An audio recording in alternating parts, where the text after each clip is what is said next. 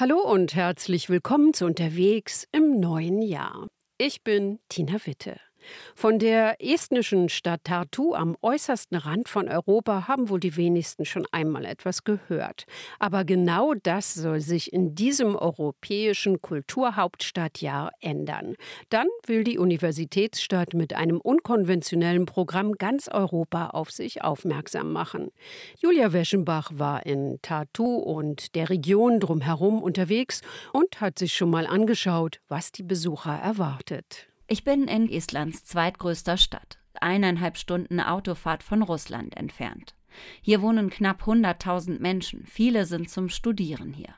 Von der estnischen Hauptstadt Tallinn aus dauert die Fahrt mit dem Zug gut zwei Stunden. Links und rechts nichts als Wald.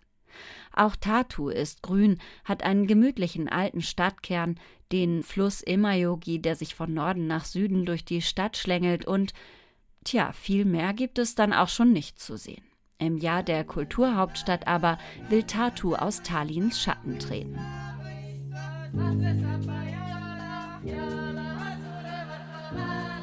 Eine Million Besuchende wollen die Organisatoren herlocken. Das Programm bietet keine großen Namen oder prunkvollen Prestigeveranstaltungen. Dafür ist es kühn und ja, auch irgendwie ein bisschen schräg. Die Universitätsstadt lädt zum Massenküssen auf den Rathausplatz, zu einem Debattenfestival in der Sauna. Und sie schickt einen Linienbus auf die Straße, der über und über mit Stickern beklebt ist. Als er am Bahnhof unerwartet vor meiner Nase heranrollt, kann ich die unzähligen Aufkleber näher betrachten. Aliens, Brüste, Smileys, lila Katzen, ein riesiger Schriftzug. Wow! Wildes, buntes Chaos. Der Bus der Linie 25. Die Idee zu der Ausstellung auf Rädern hatte Sirje Joala, Künstlername Sirla. Auch sie hat Sticker für den Bus gestaltet. There are people who really love it and people who really hate it and I totally understand both. Die einen lieben es, die anderen hassen es. Ich verstehe beide Seiten. Von weitem mag es verrückt, schrill und laut wirken, aber schaut man sich die Sticker genauer an, erkennt man all die unterschiedlichen Botschaften und Designs. Dann wird es interessant und man entdeckt die einzelnen Kunstwerke. Then it's like really interesting piece of culture you can see through these uh, artworks. Für die Kulturhauptstadt startete Sierla einen Aufruf an die internationale Sticker-Szene. Mehr als 500 Künstlerinnen und Künstler schickten Aufkleber nach Tartu. Ein Dutzend Freiwillige brauchte es, um den Linienbus damit zu dekorieren. Wir steigen gemeinsam in den Bus Nummer 25 ein und fahren einmal quer durch die Stadt. Überall springen uns Graffitis ins Auge unter den Brücken am Emajogi, an Hauswänden und Bahngleisen. Tartu ist nicht nur Kulturhauptstadt, erzählt Sirla stolz, sondern auch Street Art Hauptstadt von Estland. Wo Graffiti und Sticker als Kunstform akzeptiert und nicht sofort wieder von den Behörden entfernt werden. Für mich steht Sirla für das, was die Kulturhauptstadt in Tartu ausmacht. Kein großes Bohai, keine monumentalen Ausstellungen eher eine kreative, selbstbewusste Aufbruchsstimmung. Die Anziehungskraft von Tatu scheint mir liegt in dem jungen Lebensgefühl, dem kreativen Freiraum, den man hier hat, und in dem Mut, anders zu sein als die Hauptstadt. Bewegt man sich aus Tatu heraus, sieht es anders aus. Im ländlichen Süden Estlands fühlen sich viele Menschen vernachlässigt. Die Bevölkerung ist älter als in Tatu, konservativ. Ich mache mich mit dem Auto auf Richtung Süden, um mehr über die Region zu erfahren. Denn die 19 Gemeinden Südestlands sind ebenfalls Teil der Kulturhauptstadt. Unterwegs geht es durch Wälder, Wälder und noch mehr Wälder. Immer seltener taucht ein Haus oder Hof am Straßenrand auf. Südestland, das ist auch das Land der Seto eines kleinen finno-ugrischen Volkes, das hier und in Russland zu Hause ist und das seine eigene Sprache und Gesangstradition hat, Lelo, und sogar sein eigenes symbolisches Oberhaupt. Jedes Jahr wählen die Seto einen König oder eine Königin. Jane Wabarna hatte das Amt der Königin schon zweimal inne. Für sie und ihre Familie sind die Seto-Traditionen Teil ihres Alltags. Als ich die 43-Jährige im Gemeindesaal ihres Heimatdorfs Werska treffe, trägt sie eine farbenfrohe Tracht. Um Janes Hals hängen schwere Ketten mit Silbermünzen, die bei jedem ihrer Schritte klimpern. Auf ihrer Brust prangt eine riesige halbrunde Brosche aus Silber. ja iga. Die Brosche symbolisiert die fruchtbaren Jahre. Sie wird von Frauen getragen, die verheiratet sind und Kinder bekommen können. Wenn die fruchtbaren Jahre vorbei sind, wird sie an die Enkelkinder weitergegeben. Dem Glauben der Seto zufolge schützt die Brosche auch vor dem Bösen. Ihr Scheppern ist ein Teil des Seto-Klangs. Deren spezieller Lelo-Gesang ist seit 2009 UNESCO-Weltkulturerbe. Janne gibt mir eine Kostprobe.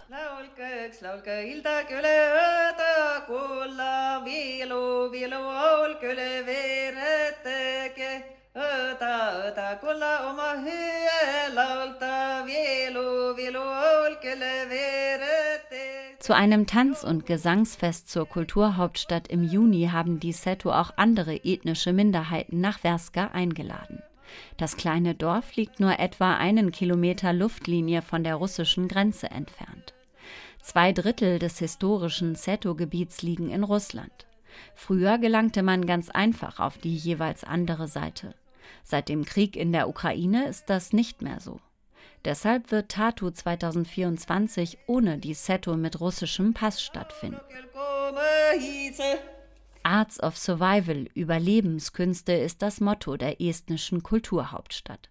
Als das Organisationsteam es sich ausgedacht hat, wusste es noch nicht, wie zutreffend dieser Titel sein würde.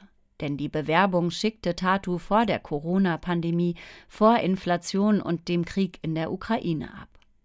Trotzdem wollen sie feiern. Ein besonders großes und fröhliches Fest soll im Mai stattfinden.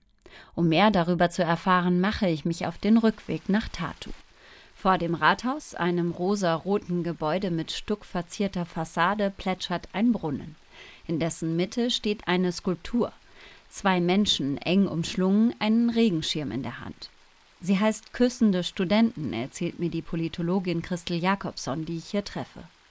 Inspiriert von der Skulptur findet auf dem Platz das größte Event der Kulturhauptstadt statt. Kissing Tattoo.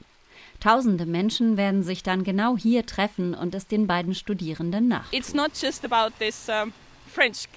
Es geht aber jetzt nicht nur um Zungenküsse oder so, sondern zum Beispiel auch ums Umarmen oder einen Kuss, den eine Oma ihrem Enkelkind gibt. Es geht um so viel mehr als darum, seinen Partner oder die Partnerin zu küssen. Wir wollen mit Kissing Tattoo ein breiteres Konzept von Liebe, Toleranz und Respekt präsentieren. Massenküssen und Umarmen auf dem Rathausplatz, da kommt man sich ganz schön nah. Dabei gelten die Estinnen und Esten eher als distanziertes Volk. Selbst Händeschütteln zur Begrüßung ist nicht üblich. Also Wir wollen eine Gemeinschaft schaffen und zumindest für eine kurze Weile im selben Rhythmus schwingen in diesem sonst relativ stillen Land. Wir sind ein zurückgezogenes Volk und reden nicht viel. Einen Ort aber gibt es, an dem alles anders ist, an dem selbst Esten ihre Scheu ablegen und sich zeigen, wie sie sind. Die Sauna. Deshalb ist die im Frühjahr in Tartu Schauplatz eines Debattenfestivals mit dem Titel Naked Truth, nackte Wahrheit. Wenn man in die Seele der Menschen im Süden Estlands gucken will, so erzählen es mir viele, dann geht das am besten dort. Es ist schon spät, aber da muss ich unbedingt noch hin. Als mich ein Taxifahrer auf einem dunklen Parkplatz neben einem Hundepark absetzt, sehe ich erstmal nichts. Ich habe eine Einladung bekommen in eine Sauna am Fluss Emayogilus. Sie liegt auf einer schwimmenden Plattform. Im Dunkeln ist sie hinter dem wild wuchernden Gebüsch am Ufer allerdings kaum zu finden. Zum Glück läuft mir Hannele Valkeniemi entgegen. Sie ist nur mit einem Handtuch bekleidet und begrüßt mich überschwänglich. Die Finnin hat dafür gesorgt, dass wir kommen dürfen. Sie organisiert das Debattenfestival zur Kulturhauptstadt. Dass ich auf der Suche nach der Sauna umhergeirrt bin, sei durchaus gewollt, sagt sie. Hier kommt man nur durch die Empfehlung von Freunden rein. Denn wäre es offen für die Allgemeinheit und überall ausgeschildert, dann kämen so viele Leute. Alle hier kennen einander und sie verraten Außenstehenden nichts von der Sauna. Nur ihren besten Freunden. Wir treten durch die beschlagene Glastür ein. Drinnen schlägt uns feuchte, warme, etwas muffige Luft entgegen. Ein kleiner Vorraum, links und rechts Sofas. Geradeaus sieht man schon den Ofen, der die Sauna beheizt, einen Holzofen. Ein Dutzend Menschen sind schon da, splitternackt. Ich habe zwar einen Badeanzug dabei, aber den brauche ich hier wohl nicht. Vor dem Saunagang, so ist hier die Regel, geht es in den eiskalten Fluss. Atme aus, tief durchatmen. Und dann gehe ich ganz schnell rein. Du entscheidest dich dafür, bis zu diesem Punkt runterzugehen und atmest aus.